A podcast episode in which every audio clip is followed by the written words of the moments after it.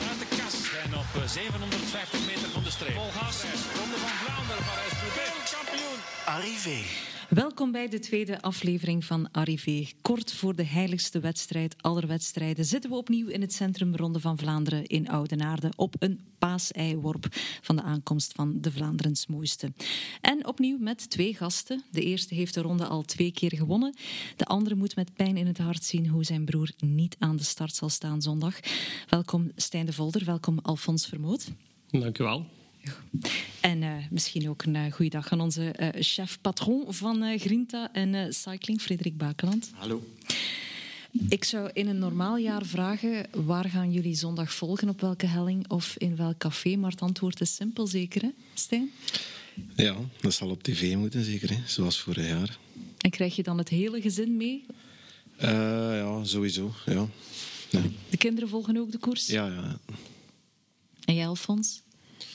Ja, voor mij zal het ook uh, op tv te doen zijn dit jaar. Vorig jaar nog, uh, nog op de baan gaan kijken. Uh, omdat, omdat, we ook dat voor, voor de ploeg van mijn broer met reservewielen en materiaal stonden en bidons. En nu uiteindelijk zal het raar zijn om een keer ja, de ronde te beleven eigenlijk, terug van achter een tv. Petit comité? Ja, dat wel, ja dan ben ik ook op mijn gemak om te kijken. Hè. Dus, ja, een paar taartjes erbij of niet? Voilà, inderdaad, dat is perfect. Hè. Ja, en vanaf minuut één al kijken van s morgens vroeg? Ik heb vorig jaar van start tot finish gevolgd. Ja. Ja. ja. ja ik was er eigenlijk niet van plan in het begin, maar uh, ja, je begint er naar te kijken. En, uh, ja. en hoe kies je dan de momenten om even naar het toilet te gaan? Ja, hoe kiezen dat? Ja. Gewoon op het gevoel zeker. Is dat je vrouw die belt van waar zit je? We laten me even de gsm afnemen, dat gebeurt al. Hè. Of is het werk? Nee. Is het werk? Want het is nee, nee, zeker, nee, hè? Nee, nee, nee. nee. Ah, okay. Stijn is zijn eigen baas, hè? ook al, ook al. Um, ja, waar zaten we? Um, Alfons, misschien het belangrijkste uh, dat ik al een hele tijd wil vragen. Hoe is het eigenlijk met je broer, met Julien? Um, ja, met hem goed. Um, je blijft er ook de moed in houden. Je blijft uh, trainen en hem soigneren um, zoals dat moet als profrenner. Zes op zeven heb ik gelezen, maar één rustdag. Ja, kan, het is niet goed van iedere dag te trainen. Dat weet iedereen. Je moet altijd wat, uh, wat variatie in je training steken. En waaronder dat er ook een rustdag in zit. Um, maar uh, ja, die blijft uh, nog altijd echt gemotiveerd en die zit nog altijd in zijn hoofd uh, om terug aan de bak te komen. Um, waarin dat ik hem ook volledig steun. En, en, Jij doet zijn management, hè? Ja, inderdaad. Ja. Dus, dus ja, en, en ik voel me daar ook wel verantwoordelijk voor. Um, dus, uh, dus ja, we gaan alles nog proberen uit de kast halen dat die, dat die renner kan zijn terug. En, um, ja. Waar is het fout gelopen? Kan je daar ja, de vinger op leggen? Ja, nee, dat, dat is ook een beetje een samenloop van omstandigheden. Um, dus, uh, dus ja, uiteindelijk gaan we als je weggaat bij uh, Dimension Data, um, ja, was het was een beetje uh, ja, in een campagne waar hij voor gekozen had om, om zijn eigen uh, ding te gaan doen. Um, en uh, ja, dat heeft, dat heeft niet, niet mogen zijn, like dat, uh, dat hij ervan gedroomd had. Um, waarin dat hij wel ook ja, heel dichterbij geweest is in Kuurne dan. Um, moest dat misschien dan toch meevallen, ja, dan krijg je een ander verhaal. Dan zijn je misschien in de goede flow vertrokken. Dat is nu niet zo geweest. ja, en, en dan moet je toch... ja, dan, dan moet hij vorig jaar... Of dan gaat hij vorig jaar, dan kiest hij voor uh, de keuze om naar, naar te gaan. Um, waar, dat, waar dat eigenlijk dan ook heel de situatie met corona ja, ook niet gebracht heeft wat er moest van ja, gebracht worden. Uh, het was de bedoeling dat hij daar ook meer in, in de flow van, uh, van Viviani ging komen terug. En dat hij zo wat meer ging terug kunnen... Ja, een, een, hoe moet je het zeggen, ja, opgepikt worden. Um, en uh, ja, uiteindelijk, ja, verhaal Viviani bij Koffiedies was ook niet super uh, vorig jaar. Ja, en, en dan uiteindelijk vallen er wat slachtoffers waar, uh, waar dat hij bij was. Um, en natuurlijk, ja, het heeft heel lang geduurd tegen dat er zicht was. bij hoeveel ploegen ben je gaan aankloppen? Ja, allemaal. Dus, dus ja, op een bepaald moment ja, in het begin zit als renner met een plan in je hoofd en, en denkt van ja, daar of daar kunnen we ja, zie ik mezelf rijden of, of kan ik mijn ding doen? Ehm, maar ja, natuurlijk, het seizoen was aan het vorderen en, en uh, de resultaten bleven uit ook van Julien. Daar ga ik eerlijk in zijn. Um, dus ja, en, en dan... Het moment dat, dat uh, Koffiedies zegt van ja, oké, je kunt toch niet blijven. Ja, was het eigenlijk al kwart na twaalf en, en was het al ja, wat te laat eigenlijk. En komt er dan zo'n broerenruzie van? Nee, totaal Heeft niet. hij nee, jou nee, nee, nooit want- gevraagd van, allee, hoe komt dat nu? Doe jij je best wel hard genoeg?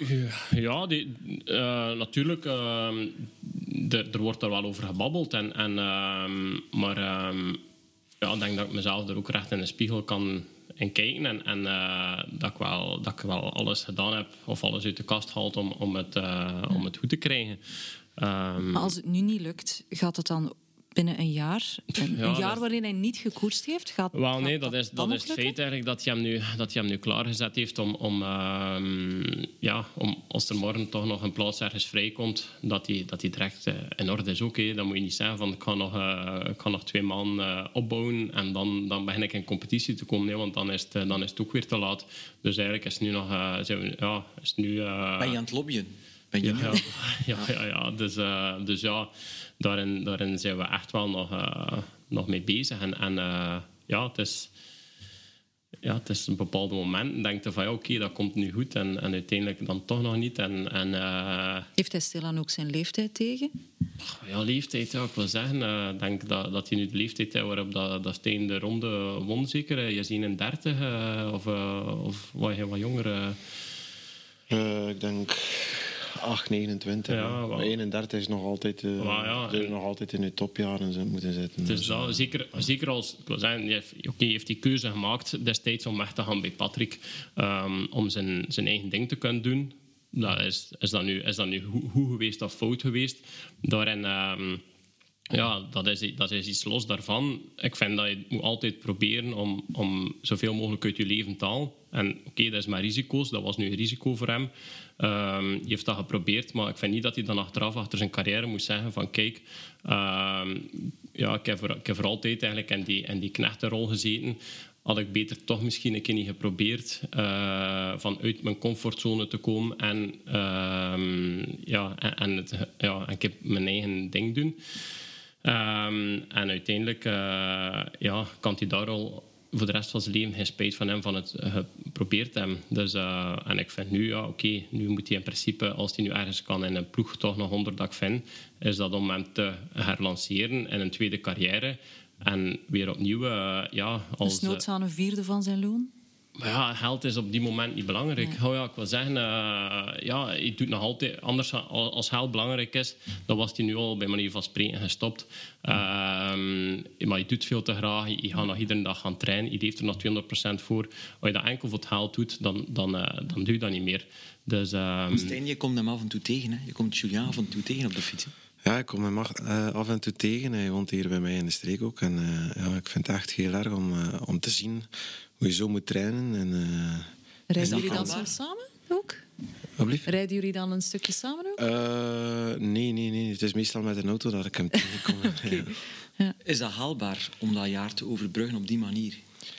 Ja, haalbaar. Uh, ja, natuurlijk is dat haalbaar. Uh, als, als je een ploeg vindt, uh, is dat geen probleem. Maar, uh, altijd ja. fanatiek en toch gedreven bezig blijven met, met dat vak dat hij niet kan beoefenen op dit moment. Hè?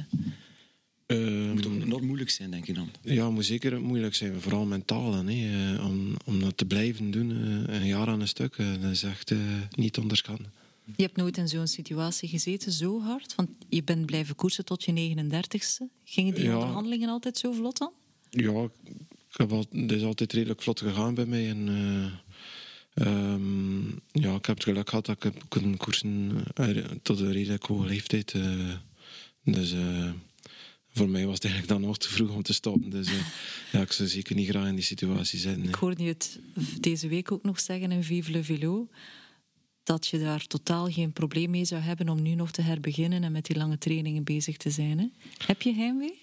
Uh, heimwee, ja. Ik heb uh, iedere dag heimwee achter de koers. Uh, dat was mijn leven en ik heb dat 26 jaar gedaan. En dan, dan staat er van een ene, ene, op een, op een andere dag eigenlijk, moet, je, moet dan iets anders beginnen. En, het zijn wel dingen dat je naar uitkijkt, maar er zitten toch van... van met dat gemis van die koers. eh, Probeer dan eens in de kop te kijken van iemand van 31 die zoveel goesting heeft om nog te fietsen en niet ja, dat moet echt. Ik zeg, ik zou niet graag in die situatie geweest zijn, maar ik denk dat ik hetzelfde zou gedaan hebben als, eh, als wat hij nu doet. Ja. Maar dan moet je toch ook een familie hebben die, die zegt van oké, probeer het maar, probeer dat jaar te overbruggen, doe het maar. Ja, sowieso eh, steunen we hem daarin. Ehm, ja, we zijn, mijn broer en ik, we zijn close. Ehm, ik denk dat dat ook eh, ja, de reden is waarom dat ik hem mag en kan vertegenwoordigen.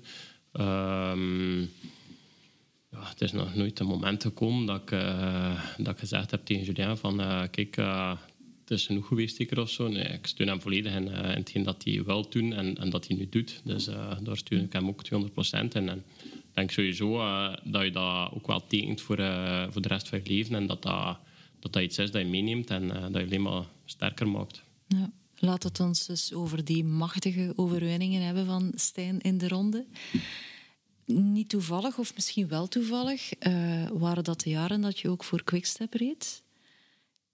Heeft de ploeg daar een heel grote rol in gespeeld toen?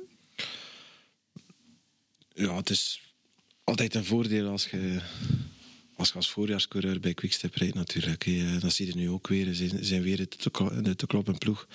Ondanks het feit dat je niet twee eh, supercoureurs er- ernaast hebt, gaan ze zeer moeilijk te kloppen zijn, denk ik, zondag. Ja, nochtans, je bent twee keer er vrij vroeg vandoor gegaan. Niemand kan zeggen dat het alleen maar aan de ploeg lag, hè? Dat je gewonnen Ja, alleen aan de ploeg ligt het natuurlijk nooit. hè. Ja, je moet natuurlijk de benen hebben. En eh, aan een koers winnen is sowieso niet, niet, niet gemakkelijk. hè. Eh, gelijk in welke ploeg dat, je- dat je rijdt. Iedereen zit te stoeven over op alle solo's die momenteel getrokken worden door fenomenale renners van dit moment. Maar dat was eigenlijk in jouw tijd niet zoveel anders, hè? Eh, Of zie ik het verkeerd? Ja, ja ik, ik was ook, ik was ook iemand die solo moest binnenkomen. Hè. Ik moest niet eh, met een sprinter naar de, naar de aankomst gaan. hè. Dus, eh, Maar van ver vertrekken, dat, dat zien we nu wel vaak. We hebben dat gezien. Alaphilippe probeert het in de omloop, lukt niet.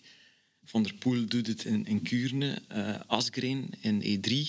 We hebben het gezien in eh, Dwars door Vlaanderen ook, met Dylan van Baarle. Het is van ver gaan, solo gaan vaak ook. En dat, dat is toch ooit anders geweest. En Stijn was toch wel die oldschool mentaliteit van durven. En oké, sterk blok achter u hebben, dat klopt wel. Maar durven en gaan. En natuurlijk ja, de benen hebben, de motor hebben. Om het, om het ook te gaan doen, hè, natuurlijk. Ja, dat is de laatste jaren terug een beetje een nieuwe mentaliteit eh, van, van koersen. Dat er veel renners zijn die durven van ver gaan. En eh, ja, dan in de eerste plaats Van der Poel, die durft van heel ver gaan. En ja, dat is toch wel heel mooi om naar te kijken. hè. Eh, Het was misschien ook nodig om de supporter niet in slaap te wiegen, hè? De voorbije jaren. Ehm, ja, ja, ik ken Mathieu, eh, ik heb er een jaar bij gekoerst en, en, en hij verveelt hem gewoon als, als de koers te lang gesloten blijft. En, ja, bij mij, toen dat ik een jong renner was, was, was, dat, was dat veel dat de koersen heel lang gesloten bleven en dat er heel eh, veel ploegen eigenlijk reden om eh, tot in de laatste kilo, eh, eh, 30, 40 kilometer alles eh, bijeen te houden. En, eh, Heb ja, jij dat was dan als jonge renner heel moeilijk. Eh, ja, ik heb me heel veel verveeld. Echt? Maar eh, ja, als ik van ver aan ging, dan ze dat ik een dommerik was. Dus, eh, En trok je dan echt ook dat oortje uit? Of, eh, of is dat een mythe? ehm, ja, dat is, daar is al heel veel over gezegd, over dat oortje. Maar ja, dat is vooral een mythe, ja. Oké. En begin je dan te babbelen over koetjes en kalfjes tegen eh, de mensen rond je als je je zit te vervelen? Wat Eh, ja, gebeurt ja, er dan? vro- vroeger waren er vooral heel veel kliksjes en, eh, achteraan in het peloton om, om maar bij te babbelen. Over? Dat is er nu ook veel al uit. eh. Er komen verhalen boven. ja, over, ja, ja, is, over van alles en nog wat. Over het gewoon vrouwenvolk dat langs de kant stond? Of, eh, dat kan over van alles gaan. En, en dat is er nu een beetje uit aan het gaan. Of de laatste jaren is dat eruit gegaan. Dat is er wel meer en meer uit. eh. Komt dat? Eh, ja, dus meer en meer eh, de, het ding om bij, eh, bij, de constant bij, bij je ploeg te blijven. En ja, die klikjes zijn er zo wat ik uitgegaan. weet het niet. Als je die dertien Belgen zag ontsnappen samen... Ja, en eh Paris-Nice zeker, hè, was dat? Ja. ja, dat was wel speciaal, maar ja. Meer dan dat was het ook niet, denk ik. Nee. Misschien ook iets dat anders is dan in jouw tijd. De jonkies durven, hè? Ja, ja, vooral omdat ze met veel zijn die dat durven. En uh, ja, dan, dan is de rest ook verplicht om mee te koersen en, en die mentaliteit te veranderen. Van welke jonge gasten heb jij met open mond zitten kijken? Nou, ik denk dat je niet rondkomt. Dat is vooral Mathieu van der Poel. Hè. Los van de grote drie, hè? Ja, los van de grote drie is moeilijk. Hè. Ja, ze zijn er altijd, die drie. En uh, zijn heel moeilijk te kloppen. Hè. Maar ik vind het wel straf. Allee, Stijn is hier een bevoorrecht getuige. heeft eigenlijk ja, geknecht voor beiden. Hè. Voor Oud van Aert ja. en Mathieu van der Poel. Dus je kunt eigenlijk perfect inschatten hoe die twee in elkaar zitten. Oké, ze zijn ondertussen alweer wat verder geëvolueerd. Maar kan, kan, je dat, kan je de vergelijking maken voor het jaar met Wout, het jaar met Mathieu? Ja, vergelijking op wat gebied dan? Ja, ze zijn... Uh... Omgang, manier van denken in de koers, uh, wat je er moest voor doen of niet moest voor doen? Uh, ja, Mathieu is vooral iemand die, uh, die graag en altijd koerst en die graag van ver gaat en die niet, die niet lang in een gesloten, in een gesloten peloton wil blijven. Ook op trainingen is altijd, heeft hij altijd zin om te koersen. En, ja, in die zin is is Wout ook een, beetje hetzelfde type renner. Ze zijn, ze zijn elkaar op alle gebieden uh, te vergelijken, denk ik. Heb je nog contact met een van de twee? Ja, ik stuur nog regelmatig hier berichtje, uh, ja. maar niet, niet, veel, niet te veel ook. Uh, Je gaat ze niet stalken? Nee, nee, zeker ja. niet. Maar zo zondagmorgen, een kort berichtje om ze succes Zondagmorgen zeker niet. Ik nee? denk, denk, denk niet dat er veel anders uh, graag s'morgens voor de koers veel berichtjes krijgen. Jij ook niet vroeger? Nee, nee, nee. Je kijkt zelfs niet naar de gsm of wel? Uh, weinig of niet, nee. nee. Zeker niet voor de koers. Nee. En is dat dan uit bijgeloof uit, of, of door stress? Uh, nee, maar er komen er zo 60 berichtjes toe met, met succes. En uh, dan voel je verplicht om daarop te antwoorden. En dat is niet geen dag mee bezig bent dan voor de koers. Ja. Ja, ja. Dus zaterdagavond misschien een berichtje naar. Dus ik kan het nu zeker ook niet zelf doen. ja, ja. Oké. Okay. Um, over de jonkies nog gesproken. Bij Lotto zitten er zo een pak. Um, om het dan terug over jouw broer te hebben, speelt ook wel in zijn nadeel, denk ik. Want er was heel veel kritiek hè, op Lotto Soudal. Dat ze zoveel jonge gasten probeerden binnen te halen, maar die doen het niet slecht. Nee, inderdaad. Die, die jonge gasten doen het eigenlijk uh, voortreffelijk bij Lotto. Um, als je het ziet. Um, maar uh, ja, ik denk dat dat nu een beetje de nieuwe rage in het peloton geworden is. Uh, met dan al die al die jonge gasten zo goed rijden ook, zijn ze allemaal bang om, om, om er eentje kwijt te spelen of om eentje gemist te hebben, waardoor dat ze ja, een renner ontlopen voor, voor hun, hun ploeg. Dus uh, ja, is, er zijn ook veel ploegen die sowieso al wat minder renners genomen hebben. Nee. Bij Lotto ook. Ze hebben ook, ja, ze hebben ook 27 renners, dus, dus ja, dat is minimum. Um, dus ja, daardoor worden de plaatsjes ook wel overal heel duur. Hè. Dus als ze mm. nog een keer overal wat renders minder nemen, omdat ze bang zijn dat, er een programma, dat het programma niet volledig afgewerkt wordt, ja, dan, dan is het niet ideaal. Krijgt hij nog veel sms'jes van mannen uit het peloton? Of valt dat stil na een paar maanden? Nee, nee, nee. Die heeft nog, ja, die heeft nog veel contact met veel renners. ja, die heeft ook ja, is wel iemand, als ik dat mag zeggen, die redelijk veel respect krijgt van een peloton zelf. Um, en uh, ja, zijn vriendschapsband met, uh, met Kev is, is, ook heel groot. En uh, ja, die hoort hem ook wekelijks. En ja, ik moet wel zijn dat dat wel... dat je op zo'n moment ook wel ziet wie, ja, dat je soms wel berichten krijgt, ook uit de onverwachte hoek, of, of wie dat er hem allemaal steunt. Dus dat, dat is wel leuk ook. Dus, uh, dus ja, dat is wel... Uh, ja. By the way, Cavendish doet het eigenlijk wel behoorlijk, hè? Vergelijken met... Ja, zeker, zeker. Um, ik, ja, vorig jaar hebben we ook... Uh, zo een paar keer samen gezeten met Kev um, en we gebabbeld. En dan merkt ook wel dat hij... Toen wist ik al van als hij terug de kans krijgt om bij Patrick uh, te rijden, dat hij, uh, dat hij zeker goed ging rijden. Dat, dat, die, die wou gewoon terug weer die, die omkadering, die, die, die fietsen van Specialized, uh, waar dat hij hem overal op goed voelt. En, en dat is, ja, het mentale aspect is zo belangrijk en dat zit dan direct in de juiste plooi. En, en, ik wist direct dat hij goed ging rijden. Dat is eigenlijk wel schoon, hè? Iemand die het ook nog altijd wil doen, dat afzien en die opoffering, omdat hij het ook graag doet gewoon. Je wilt er gewoon graag bij zijn, Cavendish. En het heeft niemand, niemand moet mij zeggen wanneer ik moet stoppen. Ik ga dat zelf bepalen. Mm. Dat is eigenlijk wel knap. Ja, en ook voor, voor zo'n kampioen, Ja, dat ziet hij kan dat ook. Hè. Ja, hij heeft ook eh, die status bereikt dat hij dat kan zeggen. Van, eh, niet heeft er een- niet iedereen eh, heeft die luxe natuurlijk. Hè. Maar je ziet hem ook genieten als een kind in een snoepenkast. Hè? Ja, dat is waar. Ja, dat is ook een renner die graag koersen. En, eh, ja. Ik heb een paar ehm, snelle vragen over de afgelopen koersweken. En ik hoop op een snel antwoord. Ehm, en je mag niet antwoorden met een van de grote drie. Dat is eh, de afspraak. Je mag ook geen eu zeggen. Direct meteen antwoord. Of het wordt trakteren op het moment dat de horeca terug eh, open gaat. Nee, ehm, van welke wedstrijd hebben jullie dit jaar al het meest genoten? Het mag geen wedstrijd zijn die een van de grote drie won ook dan. Jawel, jawel, jawel dat wel, hè, dat wel. Ehm, ja, dat mocht ik ook niet zeggen. Alfons? E3-prijs. Ik zat ook E3-prijs te denken, ja. Dat is tot nu toe al de moeite, mooiste wedstrijd geweest. Omwille van de gelukte ontsnapping.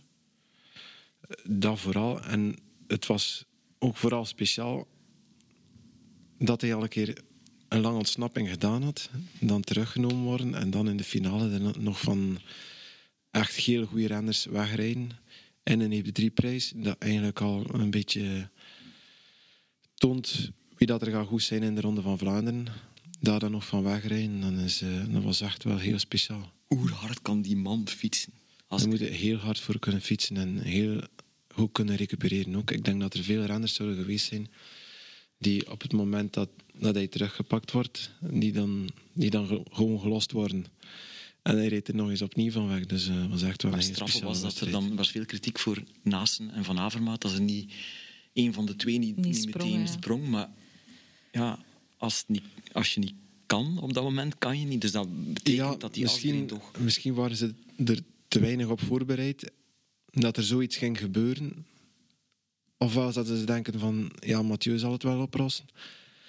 En feitelijk moesten ze erop voorzien zijn, zoals dat gezegd, en direct gereageerd eh, hebben. Anders, het moment dat eh, ze hebben geprobeerd, het moment dat al meer dan 100 meter was, maar dan hebben ze direct eh, iemand anders van, van Quickstep op je wiel en dan kijkt om en dan valt het sowieso stil. Dus, Dat is ook een van de op zoiets outsiders. moet je direct reageren. Ook Anders, een eh, van de outsiders voor de Ronde van Vlaanderen. Hij is al een keer tweede geweest in de Ronde van Vlaanderen. Ik kan hij is meer dan een outsider, denk ik. Ja. Is Ja. ja.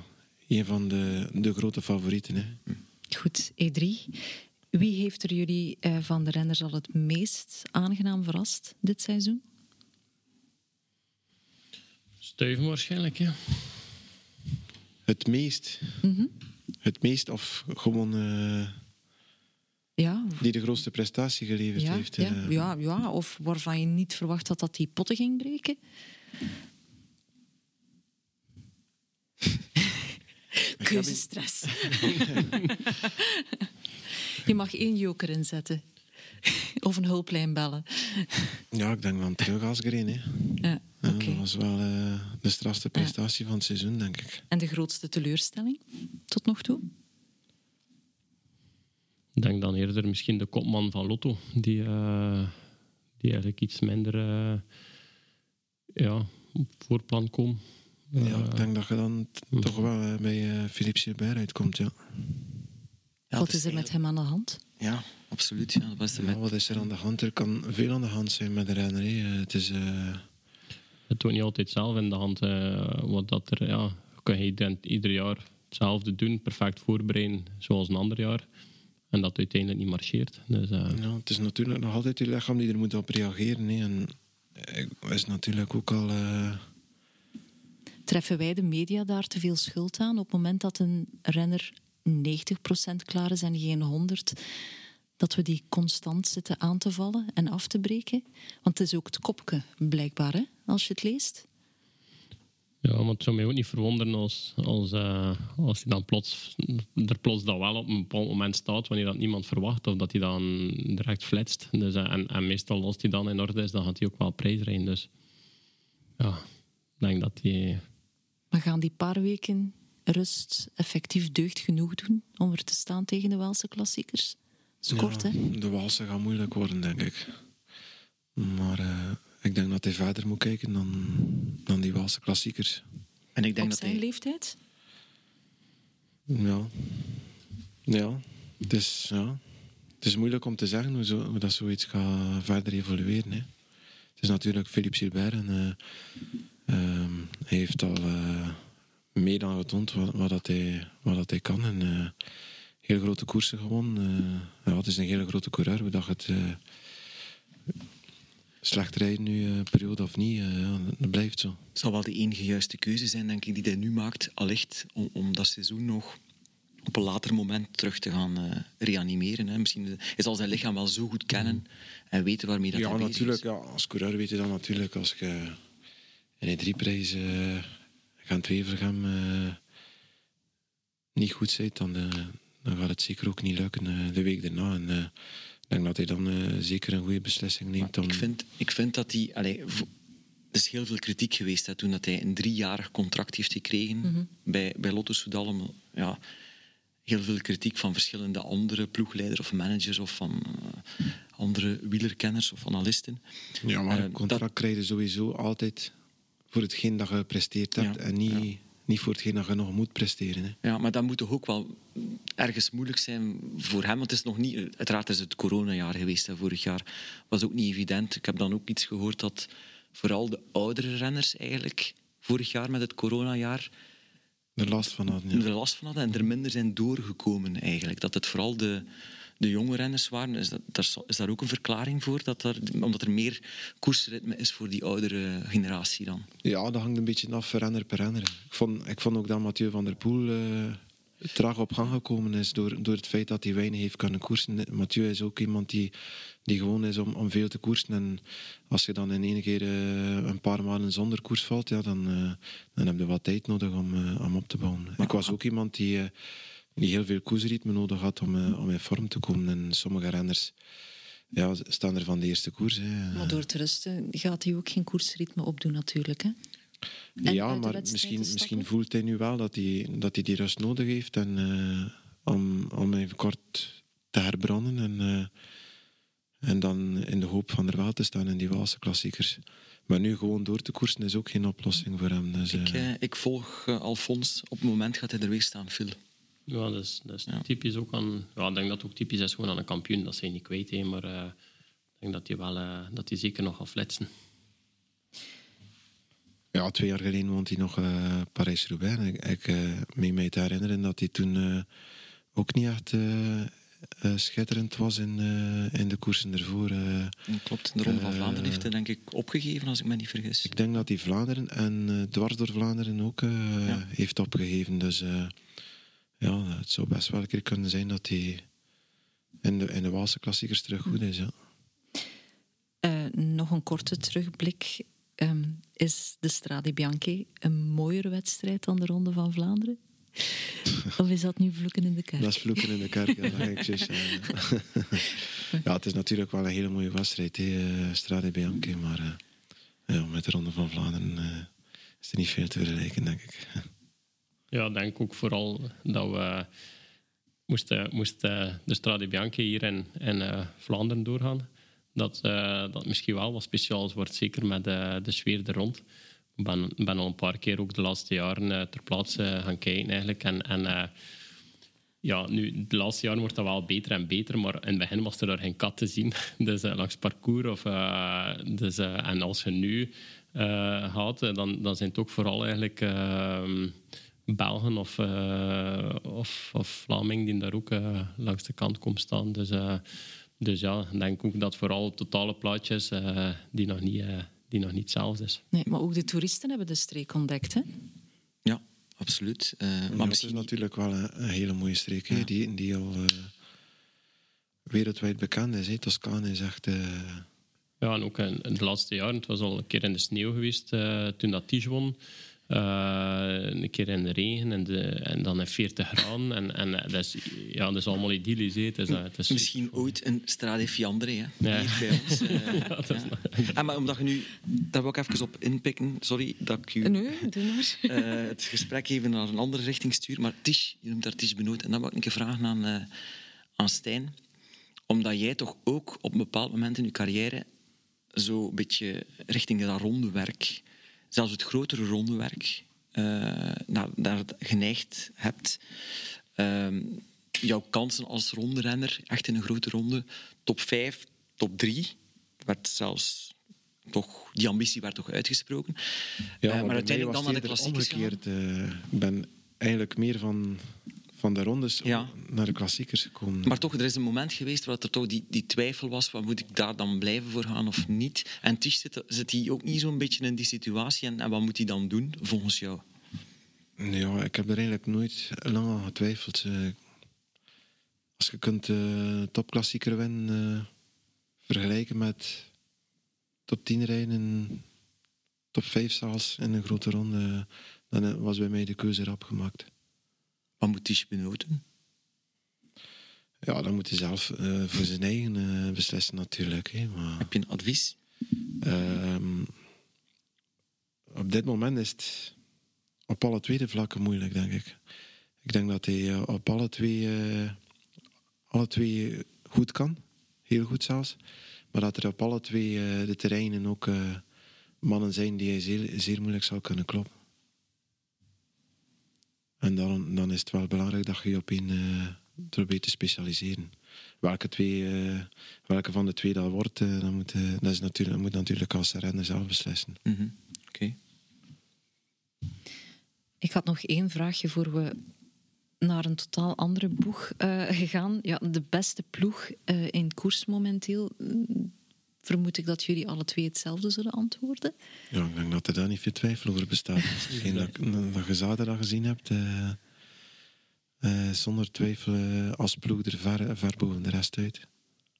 Mocht jij nu mogen terugkeren, zou je dan langer bij Quickstep gebleven zijn? Ja, het was natuurlijk wel financieel een heel moeilijke keuze toen op dat moment, maar eh, ik denk het wel, ja. Ja? Oké. Had je meer klassiekers gewonnen als je langer zou gebleven zijn? Ja, achteraf is dat natuurlijk moeilijk zeggen. Nee. En, eh, ja, zo best wel keer kunnen. Het zou best eens kunnen, zeg je. Ja. Ehm, ja, Omdat dat daar allemaal nog meer als een puzzel in elkaar valt dan in andere ploegen. Ja, alles zit daar gewoon goed in elkaar. eh, ja. Eh, je zei het net ook, eh Cavendish die voelt zich daar ook als een vis in het water. En echt eh, een ploeg dat alles eh, goed aan elkaar hangt. En, Dus dat is ook niet, het is niet dat ze meer middel nemen dan andere ploegen of zo, maar het is ook iets dat je ja, dat leeft. Of, ja, het, is, het, is, het iets, ja, de entourage er rond. eh, ja, het is, het is echt. eh, Alfons, Ja. ik zou voor, eh, ik zou voor eh, Julien een keer, nog een keer diep in de ogen van Patrick Lefebvre kijken. een keer dat de terrasjes weer open gaan, de restaurants weer Of open een gaan. knappe vrouw inhuren om in de ogen te kijken van Patrick Ja, Lefevre. nee, Misschien of dat beter. ja, we zullen zien wat, dat, wat dat brengt. het is, eh, ja, we blijven hopen en we blijven, eh, blijven er al werken voor hem ergens nog een band te, band te krijgen. hè. Dus, eh, dus ja, ik denk wel, denk wel sowieso dat, dat, eh, ja, dat iedere, iedere ploeg hem zou kunnen gebruiken en, en het werk dat hij goed is. Dus, eh, dus ja, ik denk dat er daar nog altijd geen twijfel over bestaat. Oké. Was het vermoteur zeker, hè, was het? Voilà. Ja, vermoteur. Ja. Goed, we gaan even op adem komen voor een totaal ander onderwerp.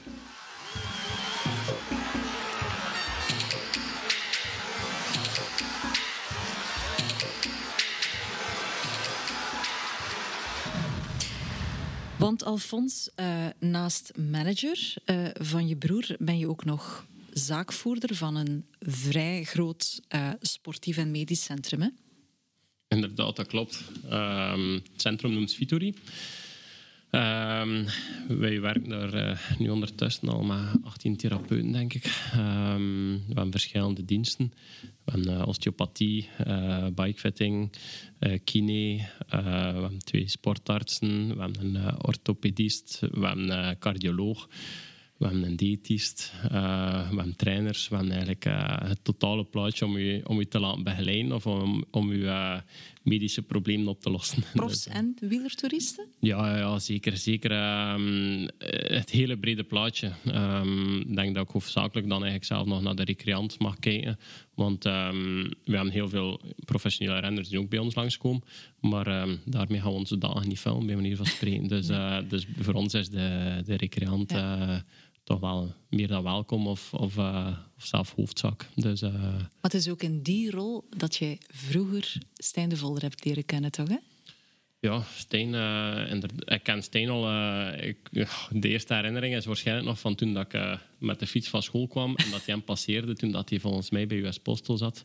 dat was nog heel in het begin, in de, in de Egenstraat. Dus ik weet dat nog, ja, uit Doorstaas en weer naar huis reed, oh, ja, ja. van de Lee kwam. Ah, ja, en ik, dat was, dat was, dat was dat is, dat is magnifiek, hè. dat was droom. Ik was dan zelf volgens mij al renner, maar ja, aspirant of zo. Um, Heb jij hem ooit toen stoppen voor een handtekening? Ik, ik heb een keer tegen Stijn gebabbeld, ja, maar ik weet niet meer wat ik toen gezegd heb. Uh, maar dat was, ja, ik kreeg dat mee en, en uh, ja, ik weet niet wat ik toen gezegd heb. Maar ik weet wel dat ik een keer gebabbeld had er tegen. Dus uh, toen ik thuis kwam, was dat wel...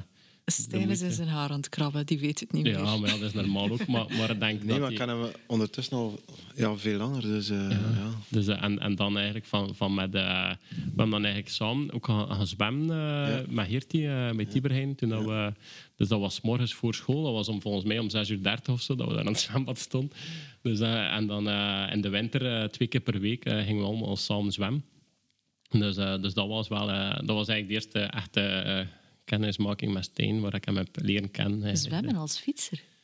Ja, als, als wintertraining. Hè. Voorbereiding op het nieuwe seizoen gingen we... ja, dat was een, een, training dat we deden... En wedstrijdjes ook om ter eerste aan de overkant? Nee, dat niet. Nee. nee? Moest nog wakker komen. maar je hebt hem ook ooit uh, goed op zijn fiets gezet? Nee, Steen heb ik, uh, ah, nooit, okay. uh, nee, nee, Steen heb ik nooit, nooit goed op de fiets gezet. Um, we hebben wel ook nog... Ja, we hebben, vooral eigenlijk van, van trein en, en dat samen ook winteroefening gedaan bij, bij Michiel Delva. Um, dat is ook een osteopaat. En ja, ik weet nog zelf, bij een supportersclub uh, werden we dan ook soms uitgenodigd als er een huldiging was van, van Stijn. En voor dan ook een keer uh, ja, daar te zijn. En ja, ik weet dat nog, ja, we hebben dat allemaal meebeleefd eigenlijk van, uh, van op de eerste rij eigenlijk heel Stijn zijn carrière. Ja. Dus, dus ja, dat was wel ja, een beetje magisch ook voor ons. Dus, en nog op een helling gaan staan met een spandoek? Spandoek niet, nee. Dus, uh, maar, maar wel, ja, ja, supporter eigenlijk echt van, van Steen. Ja. Dat, ja, ik kan zeggen, allee, dat, is, dat is iets waarvan dat je droomt als kleine jongen. En, en uh, als je daar dan zo dichtbij kunt staan, en, en uh, is dat wel, uh, doet dat wel iets. Hè. En van wielrenner dan toch meer naar de praktische kant overgestapt, de begeleiding? Ja, natuurlijk. Voor mij was het op een bepaald moment... Ik verdiende niet genoeg met, met de koers. Um, en en oké, okay, ja, je kan wel een beetje investeren in je carrière, maar op een bepaald moment moet je ook eerlijk zijn met jezelf. En dan heb ik ook rap de keuze gemaakt om, om ermee te stoppen. Um, op het, voor mij was het echt klaar. Ik, trainde niet meer zo graag, uh, merkte dat. Um, ik was echt klaar met, met wielrennen. En um, dan uh, ben ik begonnen eigenlijk eerst met bikefitting. Dat was echt, dat, ik was er echt in geïnteresseerd. En, en ja, zelf ook altijd wat, wat klachten had op de fiets en, en daardoor wat meer interesse in gekregen. En ja, op een bepaald moment gewoon los die keuze gemaakt van kijk, het is mijn laatste seizoen.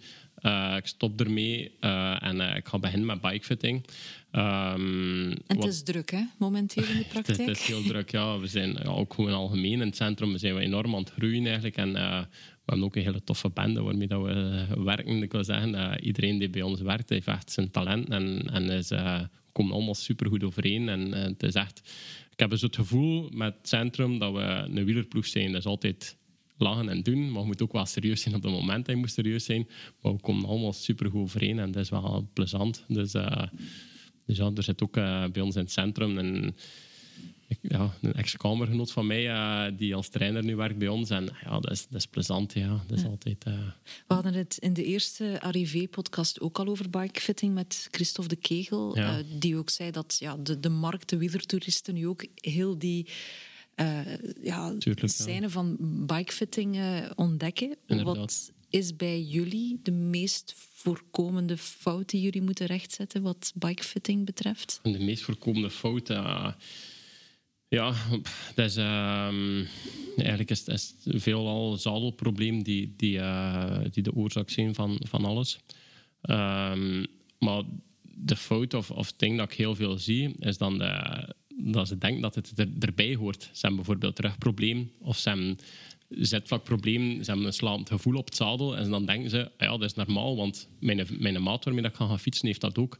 Maar ja, dat is niet zo. Dat kan allemaal opgelost worden. En soms duurt het veel te lang. Eh, komen ze dan eigenlijk uiteindelijk doorgestuurd door een arts of zo bij mij terecht, omdat ze, ja, omdat ze eigenlijk uiteindelijk veel te lang gewacht hebben en ze hebben een nodule of ze moeten geopereerd worden aan het zetvlak, bij manier van spreken. Dus ja, dat, dat kan heel vergaand zijn. Um, dus, dus het is ook wel echt wel uh, preventief uh, belangrijk om dat, om dat te laten doen. Dus, uh... Een lichaam past zich enorm aan. Hè? Inderdaad, men aanvaardt ja. dat allemaal, die kleine pijntjes, maar die zijn dus niet normaal. Hè? Dus normaal, als wielertoerist moet je daar echt wel naar kijken. Ja, en als vrouw kan je er ook wat beter tegen dan als man Dat zou waarschijnlijk kunnen, dat ga ik niet Ja, ontkennen. dat, is, dat is niet gezegd eigenlijk. eh, maar eh, ja. Maar ik herinner me trouwens, de, de, mijn eerste bikefitting, heel lang geleden, toen de dier nog spraken, eh, was bij Frans van Marken. En ik denk dat jij dat ook zou toch normaal moeten weten, West-Vlaming. Ja, dat is de broer van Ronnie van Marken, zeker. Ja. Was dat niet Frans van Marken? Ja, in ieder geval, die man, die man ja. heeft mij eigenlijk twee centimeter te hoog gezet, denk ik. En die, die, de bikefitting nu ondertussen is, is ik zit twee Ja, centimeter die, die lager. tijden zijn volledig veranderd. Als je dat allemaal. vergelijkt met een positie van 10 jaar geleden of 15 jaar geleden, Absoluut, ja. dat, is, eh, ja, dat, is, dat is helemaal anders geworden. Dus, eh, Wat is er anders aan? Ja, de, de, middel, de, de metingen worden heel anders uitgevoerd ook. Ehm, ze gaan ook, ja, iedereen wordt, oh ja, nu wordt er veel meer ondersteund. Je zit een stuk korter ook, iets stabieler op de fiets. Buiten vroeger zaten, veel, zaten ze allemaal veel langer eigenlijk eh, op de fiets. Nu, is- nu is dat allemaal veel compacter geworden en eh, stabieler en agressiever eigenlijk. Dus, eh, dus ja. Zat Stijn mooi op zijn fiets? Ja, tuurlijk. Ja. ja, weet je, weet je, het is ook ja, eigenlijk, eigenlijk voor mij kon er niet veel verkeerd vragen van Stijn, want eigenlijk, ja, dat, was, een beetje, ja, dat is eh, voor ons een beetje een idool. En, en alles dat je dat zag toen dat hij ja, Belgisch kampioen was of zo, ja, dat was, dat was gewoon, ja, dat, dat, dat, is, ja, ik kan niet veel, eh, eh, ja. Toen, toen reden wij zelf ook, denk dat wij dan toen eh, ehm, bij de jeugdploeg reden van, eh, of, of juist de overgang maakten van Quickstep. Dat was, eh, dat was bij Beveren 2000. En ja, ik kreeg dan een beetje hetzelfde tenue. Dat was wel, dat was wel, dat was wel leuk. Ja. Goed zitten of mooi zitten, dat zijn nog twee verschillende dingen natuurlijk. Hè. Wie zit er mooi in het huidige peloton?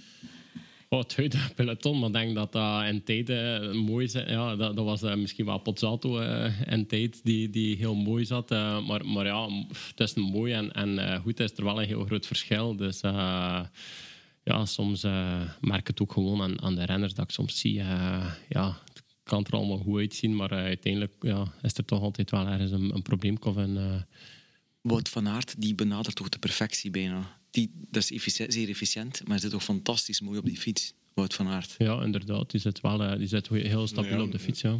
Die stijl dat je hebt op je fiets, dat, dat heb je van in het begin en dat verandert je in je carrière nooit meer. eh, Dus, Inderdaad, ja. maar, eh, maar je positie, er is is een verschil tussen je positie, je positie verbeteren en dat je echt. eh, Ja. Zeker, maar het grote probleem is toch ook vaak als je van ploeg verandert, andere frames, andere geometrieën, en dan begint het. Hè. Verplicht met die schoenen rijden. eh, Maar, anders, eh, de, eigenlijk de, de grootste fout dat ik meestal zie bij profrenners die bij mij terechtkomen, dat is, dat is eigenlijk dat ze, ze hebben een jaar eh, goede prestaties geleverd in een bepaalde positie. Dus ja, ze hebben goed gereden, dus ieder jaar wordt die positie maar gekopieerd. Maar ja, er verandert zodanig veel. Het is een ander type zadel, het, is, eh, het zijn andere schoenen, het zijn andere pedaal. Dus ja, er moet altijd, ieder jaar moet er het opnieuw gekeken worden en bijgepast worden. En, en eh, dat kan soms grote veranderingen hebben, ook ja, door, een- door een ander zadel. Of, ja, de- de- Was jij daar veel mee bezig, Stijn? Was dat echt zo freaky bezig met die, die positie? Of als er één millimetertje het zadel te laag stond, voelde, stond, voelde je dat dan ook meteen? eh, nee, ik denk, moesten ze mijn zadel eh, een half centimeter omlaag omhoog doen, dat, dat ik het niet had gevoeld. eh. maar ja, ik had altijd, eh, ik ging altijd naar eh, Michiel Delva voor mijn positie en dat was iemand die ik, daar 100% in vertrouwde. En ja, die zette mij dan juist in het begin van het seizoen. En dat bleef zo. Die, die positie werd er niet meer, eh, niets meer aan veranderd. Maar ik, kan, ik heb ook veel coureurs geweten die, eh, die de sleutels mee hadden op training. Om, eh, en die, die vijf keer per training stopten om eh, zadel hoger, lager. Op zijn merks, Ja. die ook altijd sleutelde aan zijn Ja, maar ik, ik ging er persoonlijk zot van komen. eh, Dus ja, ik had graag dat van in het begin goed stond. En ja, dat moest niet meer veranderen voor mij. Het was toch Sepp van Mark die van het weekend uh, direct uh, na de fietswissel zei van te hoog, met, met Ja, ja inderdaad, ja, inderdaad. Ja, maar dat, dat, is dan eigenlijk, ja, dat wordt, uh, er wordt één fiets goed gezet dan soms en, en dat wordt die gekopieerd in, in de ploeg, maar soms ja, loopt er dan ja, iets er fout. zijn renners en- die daar heel gevoelig aan zijn. Ja, ja, dat is echt... Een, eh, 1 millimeter, een half millimeter hoger of lager en dan voelen ze dat al. Ik zag bij mij, ik had er nooit gevoeld dat er een halve centimeter hoger gezet wordt of, of lager. Ja, dan- Ehm, je hebt nog een tweede zaak, Alfons, om andere problemen op te lossen. Eh, Ultimate Cycling Shoes? Ja, inderdaad. Dat is, ehm, dat is eigenlijk gegroeid eh, vanuit eh, mijn eh, dagelijkse bezigheid als bikefitter. Ehm, is dat eigenlijk, ehm, zie ik heel veel mensen met voetprobleem. Een voetprobleem is een, ja, is een vaak voorkomend probleem bij fietsers. Ja, soms hebben ze oververhitte voeten of eh, de schoen gewoon te, te smal. Of, eh, waardoor dat ze eigenlijk een te grote schoen gaan gaan kopen. ehm, om, dan plaats genoeg te hebben. Maar eh, waardoor dat je eigenlijk de positie van de schoenplaatjes niet meer kan juist zetten. Waardoor dat je dan bijvoorbeeld last krijgt van tinteling in je voeten of, in of knieprobleem. Dat kan heel ver gaan. Ehm, en van daaruit is dat... ehm, ja, er is nergens eh, een gespecialiseerde winkel in, in, in België die, die eigenlijk advies heeft over de schoen die je moet kopen als fietser, eh, of welke schoen dat er bij je past. Er zijn, je hebt altijd een, een bepaald percentage mensen die nooit met iets problemen hebben, die eigenlijk eh, schoenen kunnen kopen, gelijk wat ze wel. Maar je hebt dan wel ook een groot deel van de mensen die eigenlijk altijd problemen ondervinden bij, ja, bij een verkeerde schoen. En eh, van daaruit is dat eigenlijk ontstaan. En ik zag veel te veel mensen met dat probleem. En ze vroegen dan aan mij natuurlijk, ja, waar moeten we naartoe gaan om, om dat te gaan oplossen? Eh, of, om, we de juiste schoen gaan kopen? En de eh, juiste schoen bestaat niet. maar Dat ja, de juiste de schoen bestaan. Ja, de, de juiste schoen algemeen bestaat niet. Eh, Ik denk dat dat met, met veel dingen zo is. Bij bikefitting is dat, is, dat, is dat ook zo. Je kan niets gaan standaardiseren. Iedereen is anders. En ehm, dat is met die schoenen ook. Als je, als je, een, een brede voorvoet hebt, dan moet je ja, zorgen dat, dat je voldoende breedte hebt in die, in die schoen. En, ehm, en daardoor, van daaruit vertrekken we. We gaan de voet gaan opmeten. En aan de hand daarvan kunnen we bepalen van kijk, oké, hij hebt een brede schoen nodig. Hij hebt een smalle schoen nodig. Hij hebt zelf, het gaat zodanig ver eigenlijk, want bij Italiaanse schoen worden die haatjes op een andere plaats geboord dan bij een ander type schoen. En ja, voor bepaalde mensen is dat ook niet goed. Dus, dus je hebt zodanig veel factoren die kunnen eh, bepalend zijn voor, eh, voor de ideale schoen en positie van het plaatje. Ehm, waaruit dat wij dat dan eigenlijk gaan, gaan ana- ana- analyseren en ehm, gaan zien wat dat er eigenlijk eh, van schoen voor u past, eigenlijk volgens uw voet. Dus, En je doet dan alle schoenen? We hebben ehm, eh, momenteel vier verschillende merken. Eh, we zitten wel met ja, de- ook eh, niet alledaagse merken in, eh, maar dat zijn dan merken die een heel breed gamma hebben voor verschillende voetvormen eigenlijk. Dus, want ja, niet iedere voet is gelijk en dat is wel, wel een breed, een breed gamma. We hebben, ook wel de gewone standaardmerken zoals DMT en, ehm, en Fysiek. Maar daarnaast hebben we ook Lake, die, ehm, die heel veel verschillende ja, type schoenen heeft. Ja. Ik vind dat een duur lolletje worden, die schoenen. 200, 300, Het is meer. inderdaad, eh, ik denk dat dat eh, voor fietsen algemeen is, dat eh, dat inderdaad niet zo, niet, niet zo goedkoop is. Maar natuurlijk, het is wel beter van ene keer één paar goede schoenen te kopen, want eigenlijk een koersschoen op zich, dat verslijt niet echt snel, omdat je, ja, het is allemaal, ja, een, een zool wordt niet slap als je een goede carbon stevige zool koopt. Denk dat je dan beter één, ene keer een paar schoenen van 300 euro koopt, waarmee dat je drie, vier jaar fietst, dan dat je ieder jaar een paar eh, nieuwe schoenen zoekt van 100 euro, die, die achter een jaar eigenlijk eh, te slap worden. Dus, eh, dus ja, Het is toch een van de belangrijkste contactpunten. Hè? inderdaad, ja, Dus, het is, het is belangrijk dat voor je stabiliteit. investering dus, waard is. Maar inderdaad, het valt wel op natuurlijk. de, de- zeker in de toprange eh, van de schoenen. De meeste zijn- zitten boven de 300, 350 euro. Hè. Inderdaad, Dus, dat eh, klopt, ja. En dan heb je een koersfiets en een mountainbike en een gravelbike. En dan moeten daar ook andere schoenen voor Ja, gekocht inderdaad, worden. inderdaad. Ja, het is, eh, ja, het is, het is, eh, pas op, het is, het is, een, het is een hobby die, die wel in de lift zit. en, eh, Ik vind dat het moeilijkste om, om te doen als, als leek. Hè? Om, Fietsen, ja, als om, je nee, er geen verstand van hebt. af te stellen ook. Ja, ja natuurlijk. Ja. Het is, het is, eh, dat is het probleem natuurlijk. Je kan, eh, kan niemand gaan adviseren en zeggen van kijk, pak je schoenen en zet je plaatjes zo. Nee, dat gaat niet. Eh, ja, er zijn zodanig veel eh, factoren die afhankelijk zijn. Dus, dus ja, dus, Allee, ik had nu onlangs, om de privé-sfeer te klappen, ehm, dezelfde schoenen gekocht, dezelfde maat, hetzelfde merk, hetzelfde model. Die komen bij mij thuis, die tailleren groter.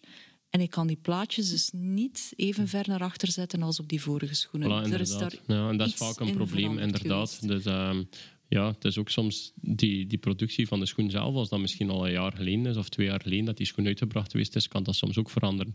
Want dat is vaak de opmerking eh, dat gegeven wordt naar schoenmerken van ja, daar zit minder probleem en daar houden ze daar dan ook wel misschien eh, rekening mee, waardoor dat die zool dat verandert en dat dat dan voor iemand anders een, een probleem wordt. Dus, eh, dus ja, dat is wel... Je gaat het in de winkel niet gaan uittesten, hè, of die plaatjes is- genoeg is- naar links, naar voren, Dat naar achteren nee, kunnen. Inderdaad, inderdaad. Dus daarom, moet je, daarom moet je dat wel laten afstaan eigenlijk. Ja, en dan zie je soms op Facebook verschijnen, te koop, een paar schoenen, één keer gedragen. Inderdaad, ja. Ja. Inderdaad. Ehm, andere vraag over schoenen. We hebben het er eh, van de week nog over gehad, hè, Frederik. Witte schoenen en witte kousen zijn gigantisch in momenteel, hebben we gezien in de koers. Witte of zwarte schoenen, heren? Voor mij witte. Ik vind het toch belangrijk als je naar beneden kijkt dat dat elegant wordt. Dus eh, En zwart is niet elegant. persoonlijk vind ik wit Nee? Ja, ik vind het alle twee mooi eigenlijk. eh. ja, voor mij maakt het niet echt uit. Maar er was één, eh, één veto, hè? Maar in veto, ik, ik vind zwarte sokken op witte schoenen niet kunnen. Maar dat is persoonlijk natuurlijk. Hè. Iedereen mag doen wat hij wil. Maar wit op wit vind ik dan wel heel chic. En als, je dan heel, als het dan geswanjeerd is, eh, de beenharen eraf, goed eh gebronsde beentjes erop, ja, dan is dat natuurlijk fantastisch. Hè. Ik denk dat, dat er ooit een tijd geweest is dat dat, eh, dat, dat verplicht was, eh, zwarte schoenen en witte sokken. Juist. Vroeger, ja, uiteraard. Vroeger eh, zwarte lederen koerschoentjes en de witte sokken daarop. En daar vind ik wel dat er een uitzondering mag gemaakt worden. Dus witte sokken op zwarte schoenen, dat vind ik nog altijd wel kunnen. Maar goed, dat is over te discussiëren. Ja. Ook daar weer is over te discussiëren. Want de sokdoping van de afgelopen jaren, alle kleuren, alle motiefjes, dat is, er een er wat beetje aan het uitgaan. Dat is, nu, dat is er nu een beetje uit. Ja, Ja, hè? Allee, goed, er zijn nog altijd wel veel fabrikanten eh, van, so- eh, van sokken, fietssokken. Eh, vaak ook eh, kleinere merkjes, Australische merkjes en, en, en Britse merkjes die toch daar nog altijd op inzetten, op die sokdoping met, die, met de gekste motiefjes en spreuken en slogans. Maar in peloton zie je wel dat het vrij sober is. Mhm. en, en wit op wit, witte schoen, witte sok is nu wel in, ja. Ja. Ik heb het eens opgezocht, Stijn. In 2008, toen je de ronde won, zwarte schoenen. Het jaar erop, witte schoenen. Ik denk, denk eh, het eerste jaar dat mijn schoenen ook wit waren. Ik denk dat ik eh, Ze zijn zwart geworden. dan. zwart, zwart eh, overschoenen aan had. Ah, dat zou kunnen. Dat was de zege in de drie kleuren. Hè? Was in de Ja, Ronde van Vlaanderen? Ja. Ja, ja. Droeg jij soms overschoenen om te verdoezelen dat je stiekem andere schoenen dan die van de sponsor aan had? Ehm, nee. Nee, heb ik nooit gedaan. Nee. Maar nooit problemen had. Ehm, ik, heb, ik heb problemen gehad ook met, met bepaalde schoenmerken. Kon ik, eh, eh, kon, kon ik gewoon niet rijden. Dan had ik gewoon eh, pijn na, na 50 kilometer. En eh, ah, dat was niet meer eh, En dan? echt... eh, ja, dat moet veranderen natuurlijk. En, ja, dan is het verstandig om, om nooit echt grote contracten aan te nemen van schoenmerken. Dat je, dat je er toch een beetje spelingen hebt. Maar zeker niet van... Ik denk ploegen die dat pushen... eh, ja, er zijn de laatste dat jaren een paar ik... ploegen geweest eh, die, die, eh, die met één merk rijden. dan zie je er altijd met botjes rijden en dat weet je genoeg. Ja. Als, het, als het goed weer is en ze rijden met botjes aan, wil het zeggen dat ze met... Ik weet al een naam, maar ik ga hem niet zeggen.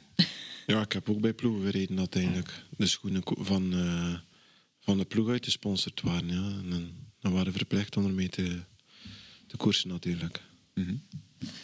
Hoe hou je in godsnaam die witte schoenen mooi wit? Maar ik ben Wat zijn nu, jouw trucken? eh, binnensteken bij mijn vader en die, eh, die kuist dat dan een keer mooi op. Ehm, nee, maar we zijn momenteel eh, aan het, aan het fietsen met een paar Shimano S-Fires. Ehm, de witte exemplaren, die, die ook denk Mathieu van der Poel en Wout van Aert rijden daar ook mee met die, met die, met die schoenen. Ehm, fantastische schoenen trouwens, absoluut.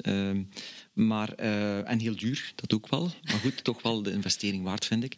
En daar zie je wel, ja, het, het effect in het begin is fantastisch, maar al heel snel begint het wel... eh moet, je moet wel een beetje onderhouden, ja. Dus een beetje een ontvetter of zo, een klein beetje erop. eh, Ja, ik heb ook met die schoenen gekoerst en Ja. bij mij ging die gewoon mee de was in. Kijk, extremer. Ze Dat heb ik nog nooit gedaan. Ja? af, hè, de wasmachine. Ja, maar- Ja, maar ik heb, ik heb er nooit geen probleem mee gehad en ik deed dat het jaar door.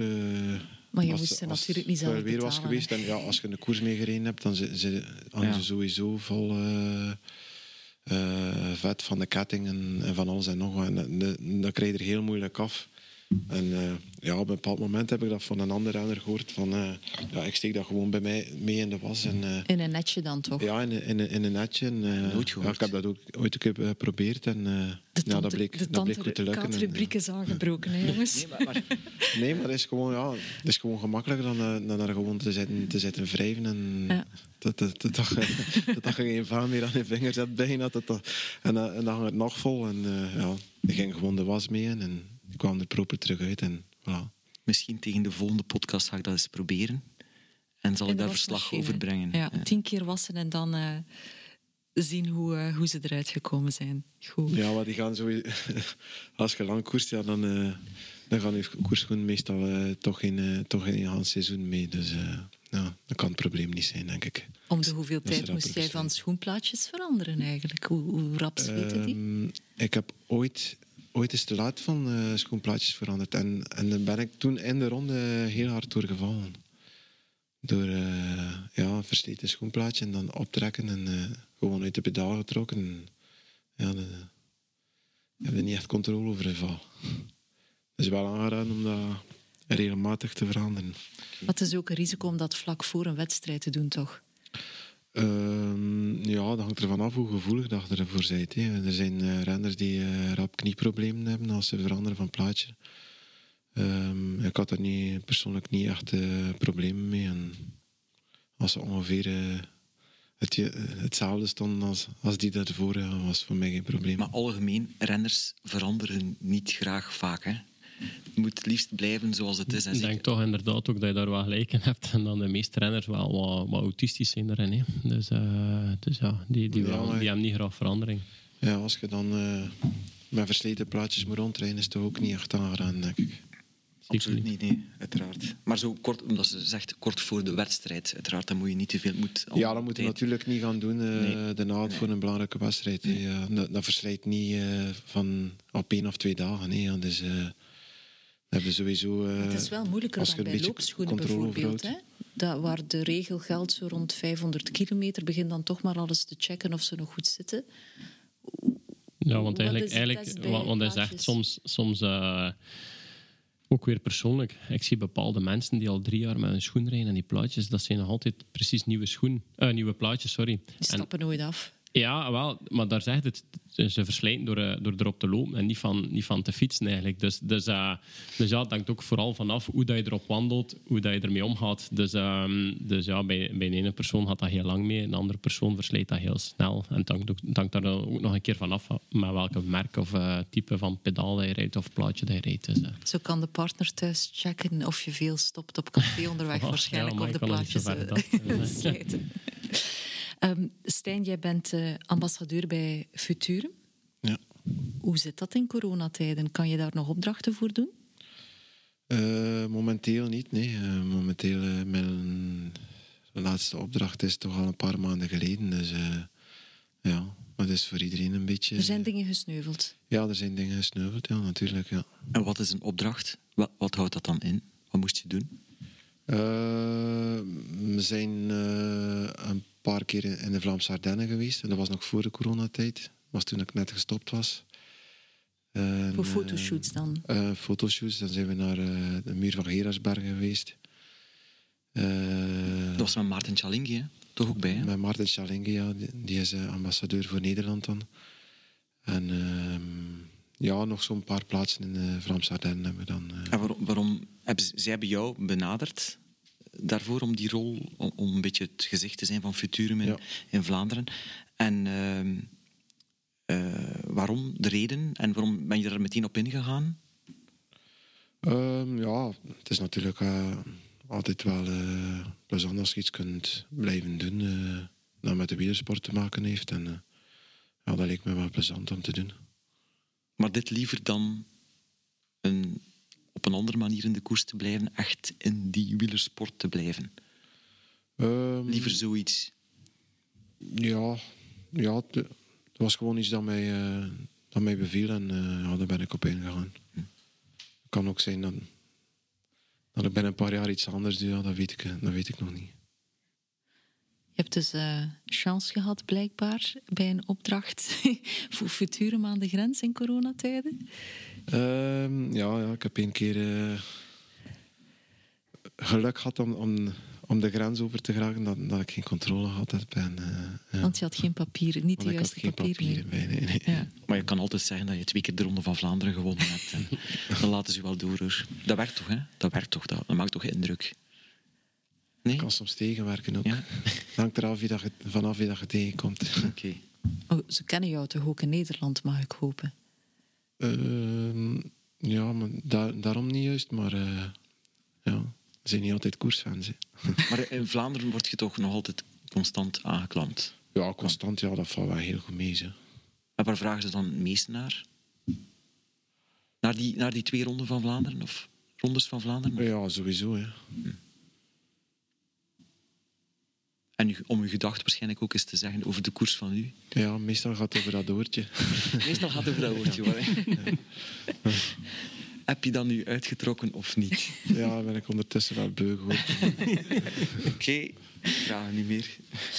Het is ehm, druk hè, op het werk bij jou. Misschien voor de mensen die het nog altijd niet goed weten wat je momenteel doet, heel kort eens uitleggen.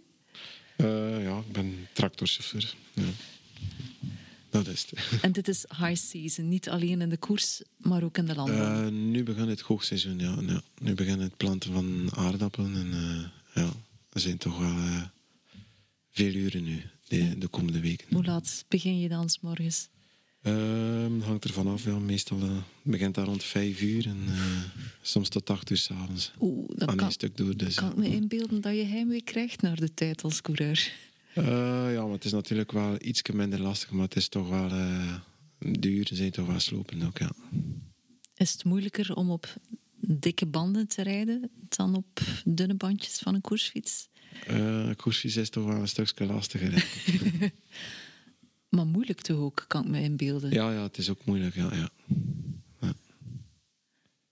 Waar ben je nu mee bezig? We zijn vandaag begonnen met plan, het plantseizoen. In de buurt dan, of ruk je heel West-Vlaanderen uit? Eh, we zijn niet in West-Vlaanderen, we zitten meestal in Wallonië en eh, Noord-Frankrijk ook. Weer de grens over. Weer de grens over, maar Met papieren nu. en hoe, hoe zwaar is dat leven? Kom je dan echt uitgeput thuis s'avonds? Kwestie van nieuws zien en in slaap vallen in de zetel? Eh, het is anders. eh, als coureur kom je meestal kapot thuis. En eh, ja, het is toch... je bent ook moe, maar op een andere manier. Nog energie om zelf te fietsen? Ehm, ja, als ik, altijd al- als ik een, een, een gaatje vind, dan, dan ben ik weg op de fiets. Ja. Ik doe het vooral nog wel graag. Maar na- natuurlijk niet meer... de zware trainingen van vroeger, eh, die zijn er natuurlijk wel niet meer bij, van vijf, zes uur zo. Maar eh, ja, toch wel een paar uur genieten op de fiets doe ik wel, Maar alleen in het weekend dan toch? Als je werkt van zes tot acht. Meestal is dat in het weekend, ja. Ja. Richting Vlaamse Ardennen nog altijd? Eh, Ik woon aan de voet van, van de Vlaamse Ardennen, dus eh, het nodigt toch wel uit om, om daar naartoe te trekken. Ja. Alfons, jou ben ik eens tegengekomen op een event in Brussel voor Fixed Gear. Ehm je zei toen dat je samenwerkte ook voor, voor Italianen, dat je regelmatig naar komen moest voor het werk. Hoe zit dat voor jou momenteel? Inderdaad, dat klopt wel. Ehm, dat is eigenlijk een centrum van chiropractors, waar ik ook voor, eh, voor werk. Ehm, maar ja, met heel die situatie, dat, is ook, dat was ook in het, het hart van, uh, van Lombardije. Dus ja, dus, dus, uh, dus sowieso was dat een hele slechte regio die zwaar getroffen geweest is, wat ik uh, heel jammer vond ook. Um, dus ja, momenteel ligt dat, ligt dat, ligt dat wat stil. Ik ben, ben vorig jaar maar twee keer in Italië geweest. Dus, dus ja, momenteel is dat op een laag petje. Maar ja, wanneer dat we terug ja, in het normale leven gaan hebben, gaat dat waarschijnlijk wel terug uh, opnieuw uh, of gemakkelijker zijn. Want het probleem is nu ook, ja, het is allemaal wel simpel zo gezegd, maar, maar uh, je verliest veel te veel tijd met die quarantaines en al. Dus, dus, dus dat is gewoon niet, praktisch niet haalbaar om, om te gaan doen als je nog wil werken. Dus oh ja, ik wil als, ja, er moet nou voor aan enkele dagen te werken. Um, en dan ja, moet je een week kwijt aan quarantaine, dus dat gaat niet. Ja, ja. Hoe komen ze eigenlijk bij een Vlaming terecht? Zijn er geen Italianen in Lombardije genoeg die kunnen wat jij kan? Um, de, eigenlijk de, de eigenaar eh, van, uh, van het centrum in Como, waarvoor ik werk, is, uh, is eigenlijk een, een Vlaming. Pieter Stokling. En um, die, die heeft mij destijds ja, gecontacteerd en, en dan een keer gebabbeld. En ik ben een keer naar daar gegaan. En, zo is dat wat gegroeid. Dus, uh, dus ja, en, en, ik moet wel zeggen, ik heb heel veel door hem geleerd en bijgeleerd. Dus, uh, dus dat heeft wel, uh, dat wel een boost gegeven aan mijn, aan mijn carrière als, als bikefitter. En dat fixed gear ploegje waar je voor werkte, die, dat, dat ligt ook allemaal stil, zeker, die amateurwedstrijden? Ja, tuurlijk. Ik heb Alessandro... Ehm, denk ik een week of twee geleden gehoord. En ja, die man ligt dat allemaal stil ook. Dus, uh, dus die had normaal een trip. Dat is, dat is ook meestal, die fixed gear is ook meestal in die grootsteden. Dus uh, Londen, uh, Berlijn en ja, Brussel. En ja, dus, dus dat, dus, dat ligt totaal stil. Dus, ja. Dus, ja. Ik, ik hoor daar amateurploegjes. Als je dan kijkt naar het amateurwielrennen en ook het jeugdwielrennen dat mag zo stilletjes, stilletjes aan gaan ophouden, hè, denk ik, de crisis. want ik denk dat er... Heeft, welke impact heeft nu heel die pandemie op, op uh, jeugdwielrennen, opleidingen, amateurwielrennen? Ja, daar wordt eigenlijk weinig over gepraat, maar ik denk dat voor, uh, voor het jeugdwielrennen eigenlijk wel uh, de grootste ramp is. Eigenlijk. Wat, wat, kan er gebeuren? Hoe kan je die rampen een keer duiden? Wat, wat gebeurt er nu met dat, dat jaar dat nu is voorbijgegaan, voorbijgevlogen, zonder wedstrijden, of toch? Ja, we zijn ondertussen al uh, naar een tweede jaar aan het toe gaan. Hè. En, uh, nu dat je junior bent, ja, dan is die periode gewoon voorbij gegaan zonder dat je een kilometer gekoerst hebt. Dus uh, ja. ja. Je weet niet waar je staat. Hè. Ja. ja, je weet niets. En ja, voor jeugdrenners is dat wel...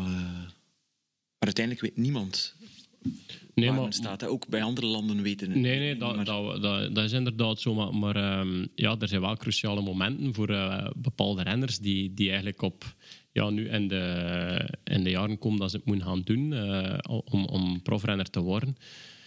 Ja, misschien renners dat je, ja, dat je bij de jeugd minder, uh, minder verwacht had om, om door te groeien naar de pros, maar die dan uiteindelijk, wat je heel vaak ziet, die belofte worden en die dan openbloeien en, en uiteindelijk dan prof worden.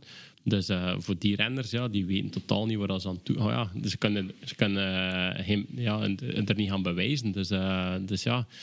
Dus, en ook ja, die motivatie voor die jongetjes. Oh, ja, ja, kan niet koersen. Ja. Dus, het is nog wel te vroeg om te spreken toch van een verloren generatie, denk ik dan toch? Ja, daarom niet. Hè. Die, die gaan er sowieso ook komen. Nee. Als je ziet, Remco Evenepoel, die nu was pas twee jaar aan het koersen en, dan wordt hij al prof. En, mm -hmm. Maar uh, ja, het is vooral uh, als jeugdtrainer, voor, voor, mij is dat ook uh, de mooiste herinnering uit mijn, uh, uit mijn wielerloopbaan. En dat is die jeugdcategorieën. En als je dat moet missen, ik weet dat ik in die tijd altijd uit, aftaalde naar dat het seizoen begon. Van eraan te beginnen. En ja, die jongens hebben al twee jaar niet kunnen koersen. Dus ja, moet vooral mentaal heel zwaar zijn. En ook misschien wel goede renners die, uh, die er gewoon mee stoppen. Hè. Mooiste tijd, zeg je? Ja, voor mij was dat. ja, omdat je eh, waarschijnlijk altijd uh, vier minuten vooruit reed of zo. Alleen. toen was dat nog mogelijk ook. het was toch zo waarschijnlijk? Ja, het was zo. Ja, koersen zonder na te denken. En, en zonder oortjes. En zonder, en zonder oortjes. ja. Ik zie dat ze daar uh, met iets zijn om onze keel te smeren.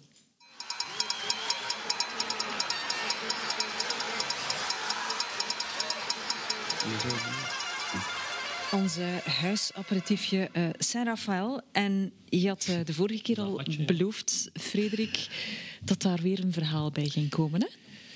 Ja, uh, inderdaad. Dus inderdaad, l'apéro du vilo. Ja, dus een aperitiefje. Ik ben benieuwd of dat je dat... Ja, voor mij niet. Ik, ik, ik, drink al sinds september geen alcohol meer. Waarom? Um, ja, ik ik had gedacht van ik stop met alcohol drinken tot de eerstvolgende wedstrijd. En toen waren er geen wedstrijden meer. Dus het zal nog kan zijn dat je nog lang, lang mag ik, wachten. Ik vrees het, ja. Nee, ja, Saint-Raphaël was dus uh, een wielerploeg. Uh, gesponsord door dit aperitiefmerk, Frans aperitiefmerk, uh, tussen 1954 en 1964. Een um, aantal grote renners die, die voor die ploeg hebben, hebben gefietst. Rudy Altig onder meer. Jean Stablinski, Jodero, een zeeuw, uh, die ook uh, Bordeaux-Parijs, Paris, uh, Paris Tour en Ronde van Lombardije twee keer heeft gewonnen. maar natuurlijk de grootste renner van allemaal bij die ploeg Saint-Raphaël, of die in die kleuren heeft gefietst, was Jacques Anquetil, die we vooral kennen van het grote rondewerk en van zijn tijdritoverwinningen. Maar hij heeft ook twee klassiekers gewonnen en eendagsklassiekers gewonnen. Bij ons hier in, in België. Dus heeft, uh, Jacques Anquetil heeft in 1964 Gent-Wevelgem gewonnen. Weinig mensen eigenlijk weten. Want associëren hem allemaal als Maître Jacques, een winnaar van vijf keer de Ronde van Frankrijk en twee keer de Giro d'Italia en dergelijke. Maar dus wel degelijk bij ons ook, komt, kwam hij ook koersen, 1964, in de trui van Saint-Raphaël, Gent-Wevelgem gewonnen. En was daarmee ook de eerste Franse winnaar, als ik me niet vergis. En twee jaar later, in 1966, eigenlijk ook een beetje in de nadagen van zijn carrière, toen het rondewerk voorbij was, heeft hij zich een beetje uh, herschoold of omgeschoold tot, tot uh, klassiek renner. En heeft hij ook uh, Luik Bastenaken Luik gewonnen, 1966, met een solo van... Een solo? Ja, een solo van 40 kilometer. En dus, voilà, dat is old school. Zoals Stijn de Volder. Uh, en zoals uh, Mathieu van der Poel en al die anderen, of Askreen, whatever. Het is van alle tijden. En uh, Luik Bastenaken-Luik van 1966. Een heel warm weer trouwens. Uh, solo van, van 40 kilometer op de Monteux. Daar gestart en gesoleerd tot in Mooi. Luik. Die beelden toch eens opzoeken, die zullen wel te vinden zijn, toch? Hè? De jaren Heb, 60. Ik weet niet of er... Uh, er zijn wel heel wat archiefbeelden te vinden van de Franse televisie. Mm -hmm. uh, Belgische, tele Belgische, televisie in dit geval dan natuurlijk zou moeten kijken voor Luik, Bastenaken, Luik. Ik betwijfel het eerlijk gezegd, maar uh, ja. het is altijd fijn om eens terug te kijken naar de beelden van, van toen. En ik zie, uh, Stijn heeft geproefd van, uh, ja, van de aperitief. je mag je eerlijke mening geven. Uh, het is toch wel het is verfrissend, maar misschien een beetje ijs is er nog nodig. Uh, maar het is eigenlijk een, een, drankje op basis van wijn, overigens. Hè. Het is geen liqueur of zo. Het is niet dat het super sterk is of straf is. Maar dus, voilà, ik vind het altijd wel leuk. Blikken. Het is lekker. Gaat er altijd in. Ik vind het altijd wel leuk, zo'n een, een, een historisch Eentje om uh, zondag te drinken bij de, bij de ronde? Gewoon, nee. Het zal een koffie zijn, denk ik. dat ik denk ben ook meer een koffiedrinker koffie en een taartje. Gaan ze de uh, toeschouwers kunnen tegenhouden zondag, denk je? Genoeg?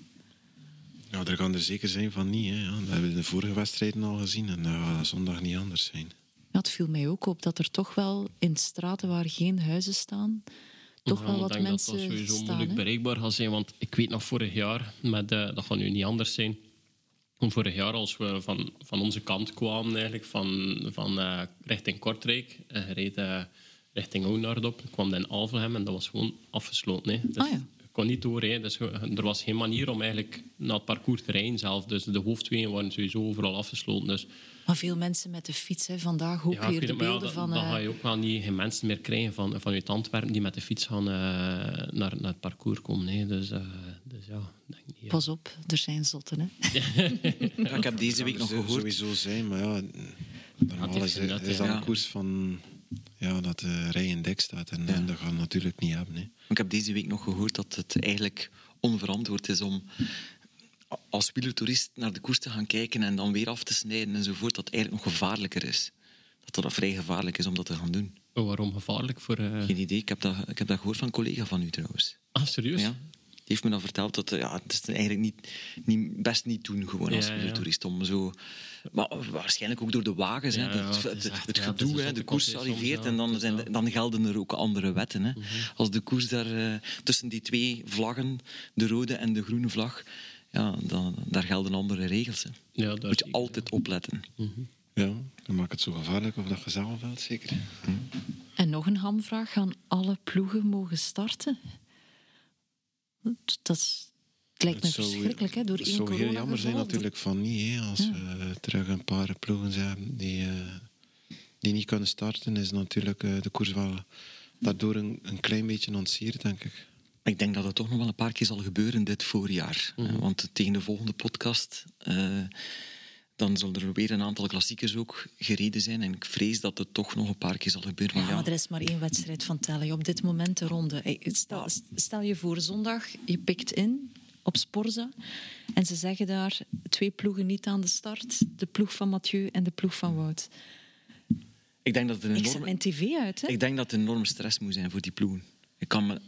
Ja, bedoel, dat de- Ik denk dat die wel heel een hele strikte regels hebben nu en dat die echt wel alles eraan doen, zeker deze week, om, om, eh, om niemand binnenin te laten komen in het hotel of, of eh, ja, op enige kans op besmetting. Hè. Dus, eh, Maar dan begreep ik niet dat, dat de vrouw van Wout van Aert, Sarah, aan de meet stond en een kus aan haar man mocht geven. Dat begreep ik dan niet. Als die, je zal echt die... die zal misschien getest geweest zijn. Hè. Eh, eh, sowieso, als je op de koers bent, moet je, moet je een PCR-test doen eh, van, denk maximum drie dagen op voorhand. Dus waarschijnlijk dat hij dan ook eh, niemand meer zal gezien hebben of zo. En, eh, en op die manier, ja. Dus ook de partners in totaal isolement thuis. Als ze een vent lief Ik willen... denk, denk dat, je, ja, ik denk dat dat een, een kleinigheid is voor eh, als partner. Je ziet wat dat er allemaal van afhangt. Ik wil zeggen, eh, als eh, ja, dit weekend kan winnen, eh, ja, ik denk dat dat dan geen moeite is voor haar om, eh, om eh, in quarantaine een week te zitten of om een PCR-test af te Het was, het was van de week hartverscheurend om, om Lien, de vriendin van Edward Teuns, ik weet niet of je het ook gelezen hebt, op, op, op Facebook te horen zeggen van... Ja, Edward mocht niet, mocht niet starten. eh dwars door Vlaanderen ook niet. Om daar een heel jaar geen familie, geen vrienden van te zien. Compleet isolement. Zelf mm, niet negatief te testen op dat moment en dan niet te mogen starten. Ja, dat is niet, eh, dat is niet, eerst, ja, dat is niet ja, ik denk dat dat niet de of, het de slachtoffer is van, van heel de coronasituatie. Ik denk dat we er allemaal een beetje moeten eh, ja, water bij de wijn doen. En, en dus juist hetzelfde met die horecazaken die getroffen zijn allemaal. Dus, dus ja, ik denk dat we nu een dag van vandaag in een situatie zitten waar dat we allemaal moeten het beste van maken. En, en eh, dat zijn natuurlijk dingen die, die je niet voor de hand hebt. En, eh, ja. Maar er is wel kritiek op die wedstrijd, dokters. Hè? Zijn ze te streng volgens jullie? Om de hele ploegen thuis te laten en een hele week quarantaine op te leggen? Ja, natuurlijk, als die, als die een test ja, eh, positief is, dan, dan, eh, ja, dan kan je... eh, oh ja, Kritiek op de wedstrijddokters. Ja. Niet op de UCI, want het is de UCI. Nee, nee, nee, nee, nee. Elke wedstrijd heeft blijkbaar zijn eigen dokter die dan zijn eigen coronaregels kan Ah, is- opleggen. Hè? Ah, Zo had ik het ook begrepen. Nee, waardoor dat de ene dokter drie dagen quarantaine voorschrijft Ja, en de ander dan is een week. Dat vind ik wel. Zo had ik het begrepen in de krant.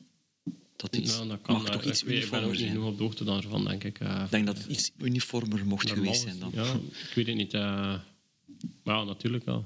Als, het- als, het, eh, als je een, ja, als je een ja, positieve test hebt, eh, dan, dan is het positief. Hè. Dan, eh, ja, wat kun je eraan doen dan? Ik denk dat als Quickstep zondag niet mag starten, Patrick Lefevre eigenhandig heel Oudenaarde in brand steekt. Nee? De koning quickstep moet je zeggen, anders belt hij. De koning. Och, Elegant, elegant quickstep is zeker? Is het dit weekend opnieuw? Denk eh? weer elegant, ja. Ja. Elegant quickstep, ja. In de volksmond. Ja, nee, ik denk dat we nog veel, eh, ja, nog veel zo'n situaties gaan tegenkomen hè, de, volgende, de volgende maand. En, en eh, dat was, eh, in atletiek heb ik ook gelezen dat dat ook zo geweest is. eh, dus ja, ook, ja, dat machteloos. Hè, als, eh, Hoe zit het trouwens met Parijs-Roubaix? Toch al even vooruit. je hebt de Ronde van Vlaanderen, maar er is ook Kruis Parijs-Roubaix. waar- erover zeker? Ik vind het ook heel raar dat Stijn die nooit heeft gewonnen, Parijs-Roubaix. Ja, en jammer vooral. Vooral, ja, vooral Top jammer. 10 plaats wel? Op tien plaats wel, ja. ja. Maar dat is niet belangrijk, hè. Als je denken dat die koers er nog meer, u nog meer zou liggen. Eigenlijk, eh. Ja. Maar veel pech. ik had meer ambitie voor de ronde dan, eh, Ah, ja. dan voor Parijs-Roubaix. Maar ja, in de jaren dat je de ronde won, 2008 en 2009, kan je die Parijs-Roubaix herinneren? Ik kan nu niet voor de geest halen wat er toen is gebeurd. Maar gaat de riem daar dan eh, plots af of zo? Ik was toen zevende, denk ik. Ah ja. Het eerste jaar. En het jaar erop ben ik, eh, ben ik gevallen en Ah ja. was ik verder achterop. Maar het was niet zo dat de riem er toch afging. Als je Nee, de- nee, nee, het was Na- niet zo. Eh, ja, in 2008 was ik heel goed, ook in Parijs-Roubaix, maar eh, ehm, ja, daar ging het in het voordeel van Tom en eh, dan moest ik mij eh, Schikken. schikken. ja. Dat hoort er ook bij als je voor de Wolfpack, eh, Wolfpack rijdt. Of avant la lettre toen al. Hè. Heeft Frankrijk te weinig respect voor zijn eigen wedstrijd, Parijs-Roubaix? Of is het normaal volgens jullie dat als die regio in quarantaine zit, dat die moet opgeschoven worden? ja, ik denk dat we met de Ronde van Vlaanderen al, al twee jaar eh, na elkaar eh, hebben bewezen in Vlaanderen dat, dat het wel kan met eh, in een regio die in quarantaine is, toch, eh, toch een koers organiseren als je het echt wilt. Beseft Frankrijk niet goed genoeg wat ze in handen hebben met Parijs-Roubaix? Ja, ik denk dat... Ja, ik weet het niet, maar blijkbaar is het ook door... ja, afhankelijk van, van één persoon die, die, niet, eh, die, niet, die niet. Dus ja, als dat dan juist geen koersliefhebber is, ja, dan, dan sta je daar. hè. Dus, ehm, dus ja... En ehm, ik denk eigenlijk dat, dat het noorden van Frankrijk juist heel gemakkelijk... eh, het, is, het is allemaal op de, op de buiten, bij manier van spreken. Eh, je komt eigenlijk niet veel volk tegen. Is dat die prefect van het departement of zo die daar tegen is? Ja, Eh, ja. Maar heeft het, ik heb ook al gehoord dat het te maken heeft omdat de ziekenhuizen vol zijn.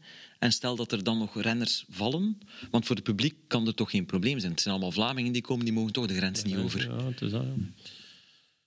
Dus ja, ik, ja, ik weet ook niet waarom eh, of wat de echte reden is. Als het is voor de, de ziekenhuizen die al overvol zitten. Ja, je kan hier ook eh, een samenwerking met Vlaanderen. eh, ja, als, voor bij hem dan, hè, voor de renners of zo. Ja. Het is, eh, Ja. moest er iets gebeuren? Of, ja, natuurlijk. Ja, het is, eh, Maar het heeft ook geen Maar- zin dat we aan Flanders Classics gaan vragen om die wedstrijd over te nemen. Hè. Ze zullen ook nooit van de Franse politici toestemming krijgen om dat te organiseren. Ik hoop, allee, als het dan toch niet doorgaat, dat het uitstel is naar een latere datum en geen afstel. Ja, want dat is al twee jaar anders afstaan. Ja. Ja, vorig jaar was, was het dan uiteindelijk afstel, omdat dat we nog altijd in dezelfde situatie zitten. Maar dit jaar is de kans misschien groot dat die Ja, uitstel er dan, dan wel van komt. eh. Als de luisteraars deze podcast horen, is, het, is de beslissing misschien al gevallen. Hè? Dat zou kunnen. Dus eh, Zou kunnen. het, is, het is wel vrij Maar niemand gaat er nog vanuit dat hij doorgaat. het is toch al- laat, het hè? Ja, ik ging juist ook ja, ik denk dat de kans sowieso heel klein is dat hij nog doorgaat nu eh, in april. De ploegen weten het misschien nu al, terwijl wij dit hier aan het zeggen zijn en opnemen, weten ze het misschien al een week. Ik weet het niet. Ja, Dus, ja, ik weet het niet. raar toch in ieder geval. Ja. Ja. Goed, ehm, de glaasjes, ze minderen niet, hè? Misschien zijn we te veel aan Het het mij- het babbelen. mijne is leeg, eh, maar Stijn is nipt zo, maar ja, toch wel. Ja, voilà, ad fundum. Ik vind Goed trouwens zo. dat eh, Stijn, en daar hebben we het nog niet over gehad, er nog altijd vrij strak bij zit. Hè? Ja, absoluut. En heeft ook een, een kleurtje waarschijnlijk van, eh, van ja, buiten te werken, hè, natuurlijk. Buiten te spelen. ja. buiten mensen, altijd al geweest. Hè. Altijd al geweest, ja. Goed geconserveerd als ex-renner. Ja, ik denk dat we stilaan kunnen afronden met eh, de klassieke vragenronde van de favorieten voor zondag. Misschien eens beginnen bij de dames. Wie wint? Oh. Bij de dames? Vla- ehm, ehm, dan Belgisch, Lotte Kopecky. Dus, eh, die was vorig jaar al tweede. Dus, of derde. derde. Dus, dus ja, ik denk dat hij wel goed bezig is. Dus derde, ja, inderdaad. Ja. Dus, ehm, dus die mag van mij wel winnen, zondag. Stijn? Ik had hetzelfde zeggen. Kopecky. Ik ga toch van Vleuten zeggen. Ja? Ik zou het Lotte Kopecky wel heel hard gunnen. Ik zou het inderdaad van Vleuten ook wel gunnen na, volgend, na vorig jaar, toen ze werd ingehaald door Van, eh, van der Breggen. Ja. ja. Maar goed. Ja. Ik, ik, eh, dwars door Vlaanderen gewonnen. Dus ik geloof dat ze wel zondag... eh, En gaan we voor onze favoriet bij de heren het zoeken naast de grote drie? Of vissen we toch in die pool? Alfons? Ja, naast de grote drie, dan denk ik toch die, die het meest indruk gemaakt heeft dat dat Asgreen is. Eh, en die heb ik sowieso als een beetje als favoriet. Dus, eh, dus ja. Ja, die grote eh, drie is natuurlijk. Ja. Iedereen zegt dat, hè. Dus eh, misschien een keer een andere naam. eh, ik dacht aan Lampaard. Ik zat hier te wachten. Ik had hem gezegd voor de omloop het nieuwsblad. Maar ik blijf erbij. Ik ga Als je weer... niet bij de grote Yves drie Lampaard. gaat, kom je sowieso bij Quickstep uit. Ja, ja. Dus eh, ik denk dat Lampaard heel eh, gemotiveerd zal zijn. Hij is heel goed ook. Hij ziet er goed uit. Ja. Hij eh, heeft pech gehad in Harelbeke. Was heel gebeten om daarbij te zijn in die kopgroep. Dan eh, zondag de, de waaier gemist. En eh, dat zal maken dat hij heel eh, scherp zal staan En dwars door Vlaanderen ook goed, hè? voor ja, dwars door Vlaanderen ook goed. En de ronde zal hij zeker, zeker bij de penken zijn. En ja, wie weet is het zondag zijn beurt. Hij blinkt in zijn vel. Had nog een Forza reserve, Lampaard. had Ja. nog een reservenaam? Nee, Nee. ik, Forza Lampaard... eh, Stijn heeft het gras voor mijn voeten weggemaaid. Ik blijf bij Lampaard. Voilà. Gewoon op zijn de folders, ook waarom niet, op die manier. Zoals, zoals Asgreen het ook zal moeten proberen. En zoals Lampaard het ook zal moeten proberen. En moet niet wachten, hè. Ja, Quickstep heeft sowieso, denk vijf, vijf renners dat je misschien geen favoriet, maar, maar toch zeker schaduwfavoriet kunt noemen. En, eh, Dat is toch echt straf, hè? die, die allemaal de capaciteit hebben om te winnen. En Dat is straf. Ik vind dat, vind dat enorm straf, dat, eh, dat die ploeg zo sterk in, in die breedte is. ja, zaterdag waren ze echt indrukwekkend. Dus, eh, het indrukwekkendste dat ik al gezien heb dit seizoen. Is het, erg om, is het erg om te zeggen dat het mij eigenlijk niet kan uitmaken wie er wint als alle ploegen maar aan de start mogen staan en we een fijne hoogdag krijgen zondag? Boah, dat vind ik een beetje flauw. Eh, zeg een keer uw gedacht. Maar nee, ik meen, ik, ik meen dat. Ik, ik, ik gun dat al die renners momenteel als ze alleen al maar mogen starten. Absoluut, want ja, als dat gebeurt en je werkt er zo lang voor Ja, dat is en dat zijn uw koersen, ja, dan, dan is dat eigenlijk wel eh, heel pijnlijk en, en frustrerend eigenlijk. En allemaal door dat stom klote virus. Wel, voilà. Santé, heren, op een mooie hoogdag zondag. Yes. Dat de beste mogen winnen, om het met een cliché af te ronden. Volgende podcast arrivé eind april. Ja, ik weet niet welke pronostiek we dan moeten doen, omdat ik dan weer Yves Lampaard ga zeggen, dat weet ik niet. Philippe Gilbert, hè. Philippe Gilbert tegen dan, hè. Ja, ja, misschien wel. Ehm, ja, volgende podcast. Ik weet de datum niet. Eh, eind april, inderdaad, zoiets waarschijnlijk. Net voor de Giro, denk ik ook. Zo'n beetje het, het, eh, moet ik het, zeggen, het scharnierpunt tussen het klassieke voorjaar en dan de eerste grote ronde. En te gast zullen daar zijn Ellen Piper en Stefanie Scheirlink. Dus de sportdiëtiste. Ellen Piper, uiteraard ex-renner en ploegle- ploegleider nu bij UAE Emirates Cycling Team. En vorig jaar de Tour gewonnen, hè. En vorig jaar de Tour gewonnen met Pogacar. Ja. Oké, Stefanie Scheirlink. Daar kijk ik naar uit. Ik wil wel eh, een paar gezonde receptjes om eh kloek de zomer te kunnen starten. Heren, dank je wel. Fijn weekend. En tot de volgende. Jullie ook.